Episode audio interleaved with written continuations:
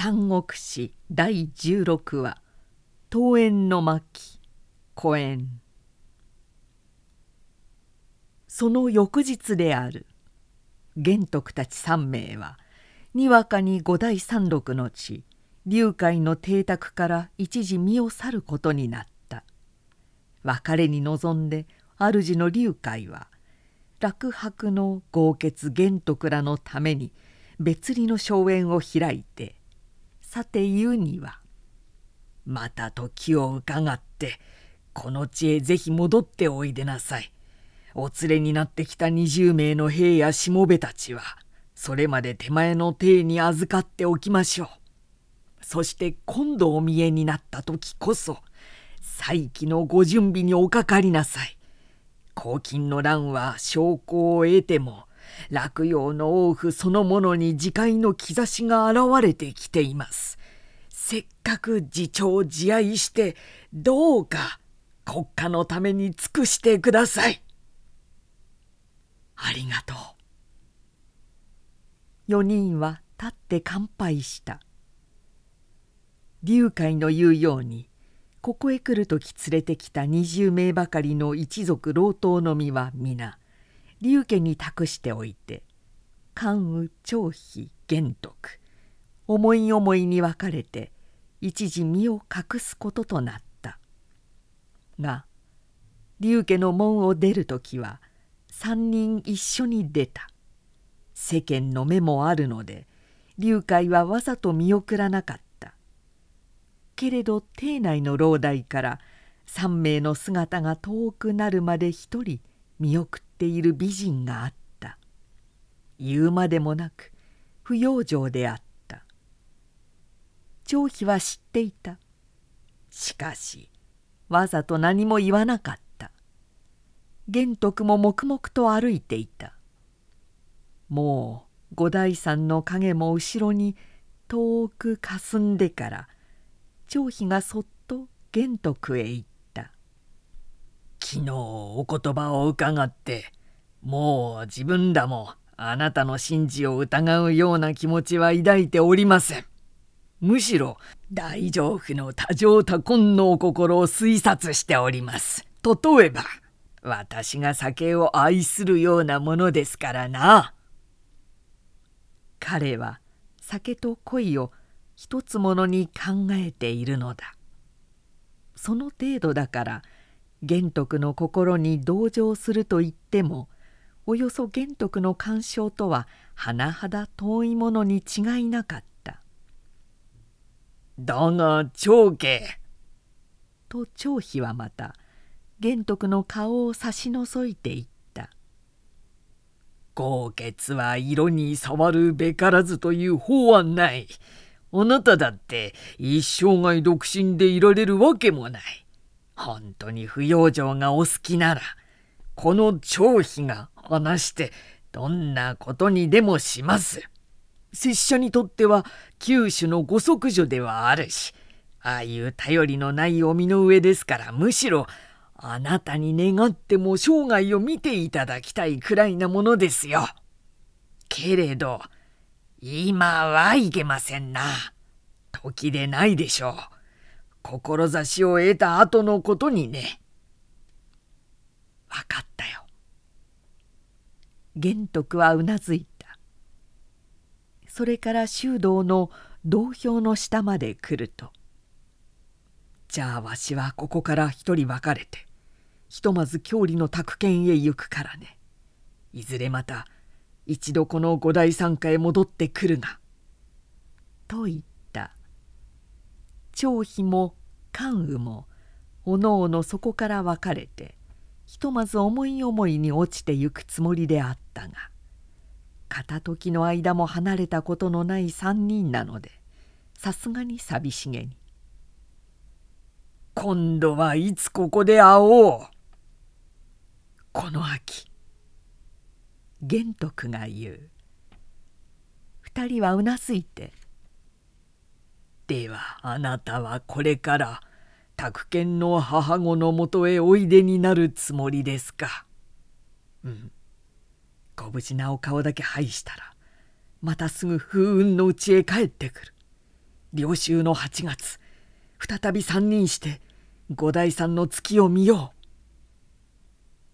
う。おさらば気をつけて。お互いに。三名は三方の道へしばし別離の姿を顧み合った。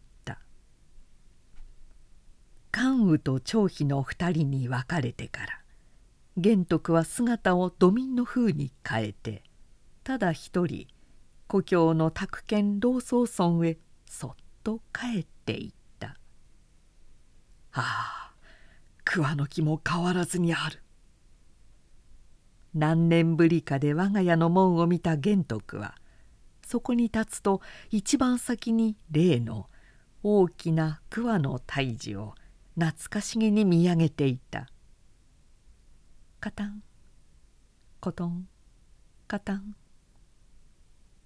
するとむしろを折る旗の音が家の裏の方で聞こえた。玄徳ははっと心を打たれた。ここ両三年は馬上に長槍を取って忘れ果てていたが幼少から移植してきたなりわいのむしろりの旗は今なおこの故郷の家では休んでいなかった。その旗をその長を今も十年一日のごとく動かしている者は誰だろうか。とまでもない。玄徳の母であった聖夜に立った息子の後を一人留守している老いたる母に違いなかった。いかにお寂しいことであったろう。またご不自由なことであったろう。家に入らぬうちに玄徳はもうまぶたを涙でいっぱいにしていた。思えば幾年の間転戦また転戦。故郷の母に衣食の日を送るいとまさえなかった。頼りすら幾度か数えるほどしかしていなかった。すみません。彼はまず公園の荒れたる門に心からわびてそして旗の音の聞こえる裏の方へ駆け込んでいった。ああそこに目前とむしろを追っている白髪の人。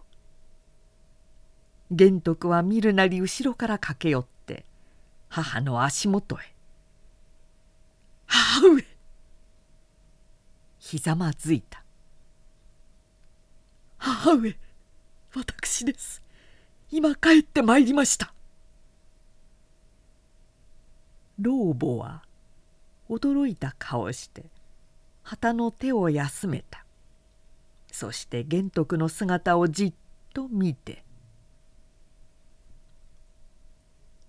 阿鼻か」と言った。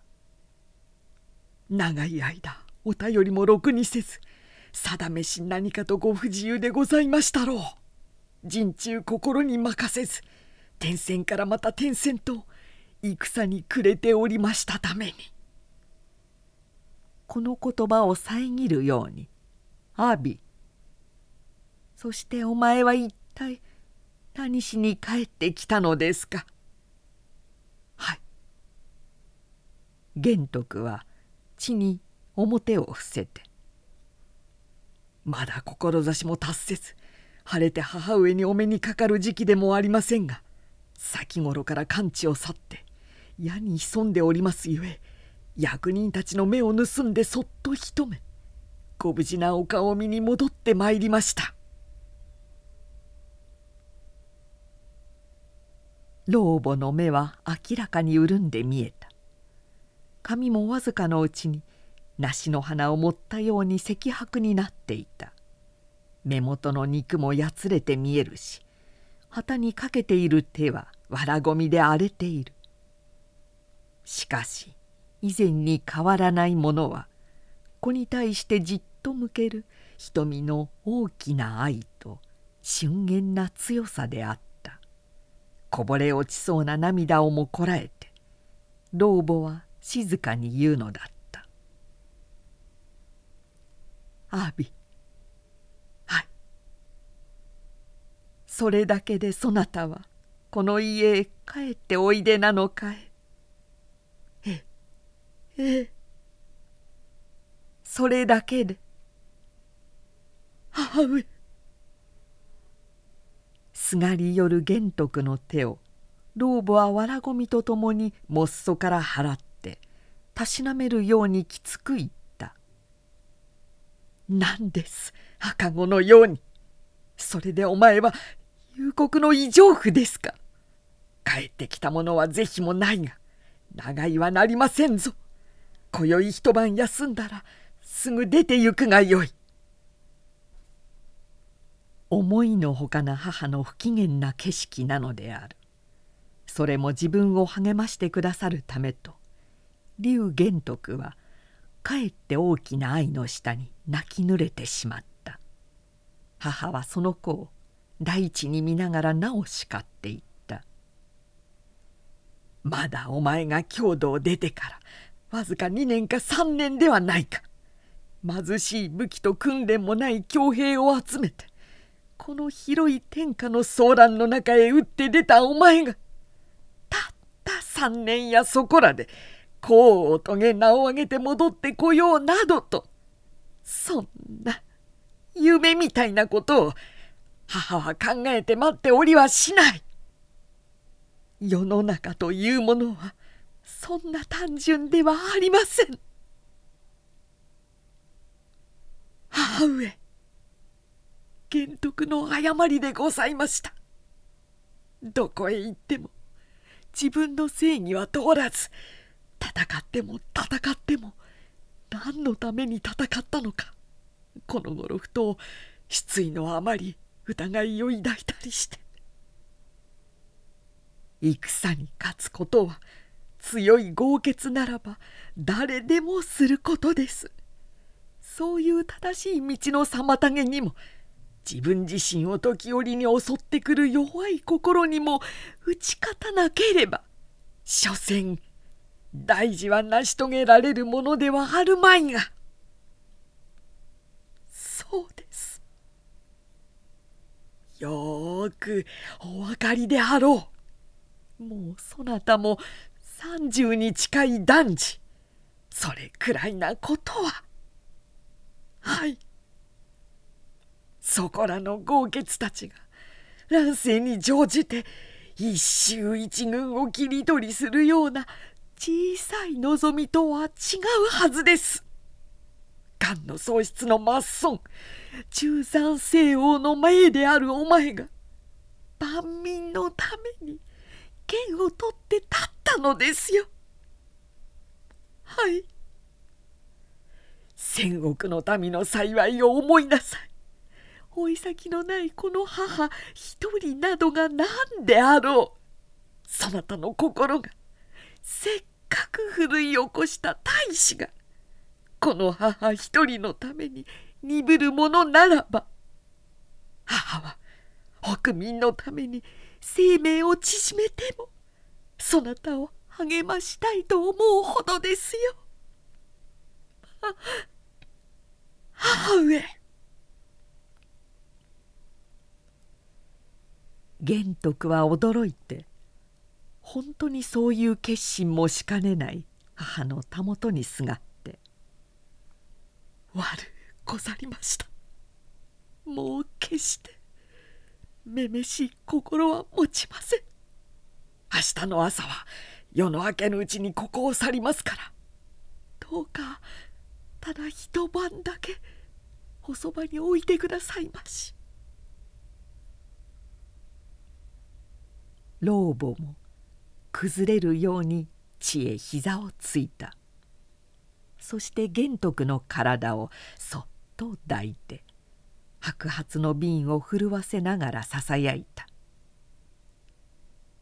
「アビアだが私はね亡きお父さんの代わりにもなって言うのだ。今のはお父様のお声だよ」。お叱りだよ。